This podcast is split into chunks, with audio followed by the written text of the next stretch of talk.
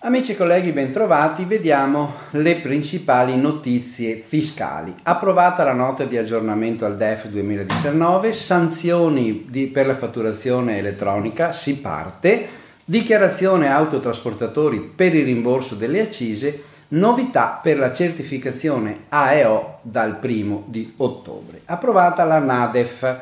La nota di aggiornamento è stata approvata, importante in quanto definisce il perimetro di finanza pubblica nel quale poi verranno a iscriversi le misure concrete della prossima legge di bilancio. Anzitutto diciamo che il deficit viene fissato all'asticella del due virgola due, garantendo così circa sedici miliardi di flessibilità.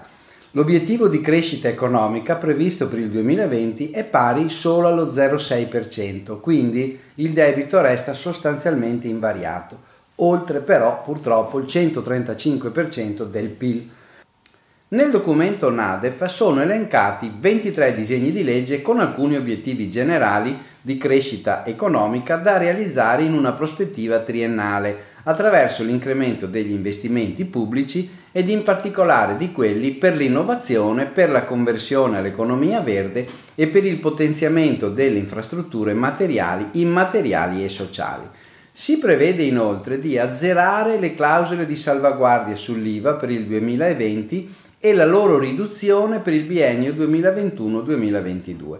Vengono anche citati alcuni interventi specifici come la lotta all'evasione fiscale, in particolare incentivando l'utilizzo della moneta elettronica, la revisione del super ticket per le prestazioni sanitarie, una revisione della legge sull'autonomia differenziata, la riforma del catasto immobiliare, e qui vigiliamo bene perché dire che si fa la riforma del catasto immobiliare e aumentare le tasse di, pagate effettivamente sugli immobili è un attimo, la riduzione del cuneo fiscale per i lavoratori a partire da luglio duemilaventi e il Family Act, ovvero un riordino delle misure di sostegno alla genitorialità e alle famiglie che prevederebbe anche un assegno unico per i figli da, otto, da zero a diciotto anni.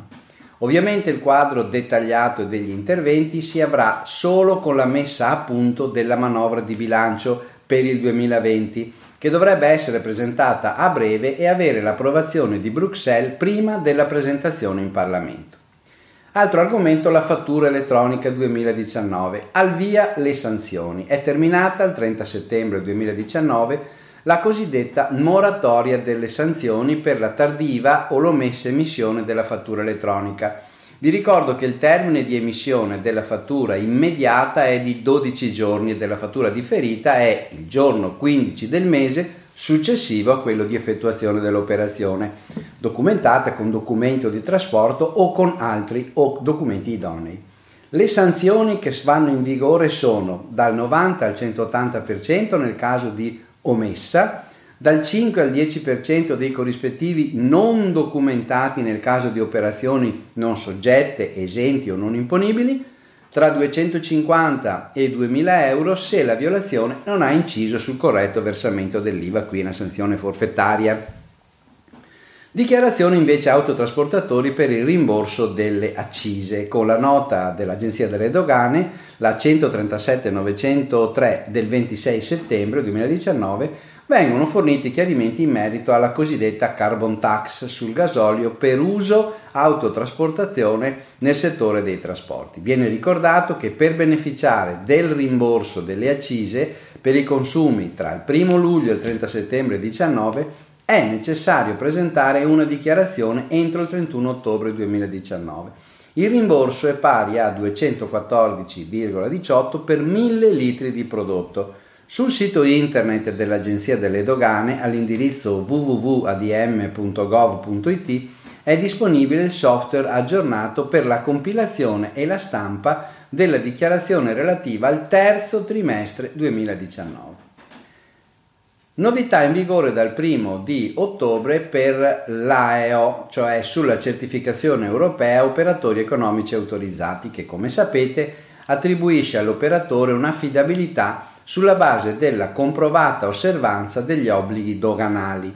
Dal primo ottobre duemiladiciannove per ottenere lo status di A E O dall'Agenzia Doganale ci sarà un formulario elettronico unico con una piattaforma telematica armonizzata a livello europeo attraverso la quale si dovranno presentare le domande e ricevere le risposte sempre in formato elettronico. Fino ad ora le domande insieme al questionario di autovalutazione venivano presentate dall'autorità doganale utilizzando il formato cartaceo. Dal primo ottobre tali domande dovranno essere presentate solo in formato elettronico. Il link dove potete effettuare questa procedura è specificato nel P D F che trovate allegato alla rassegna. Bene, vi auguro buon lavoro e buona settimana.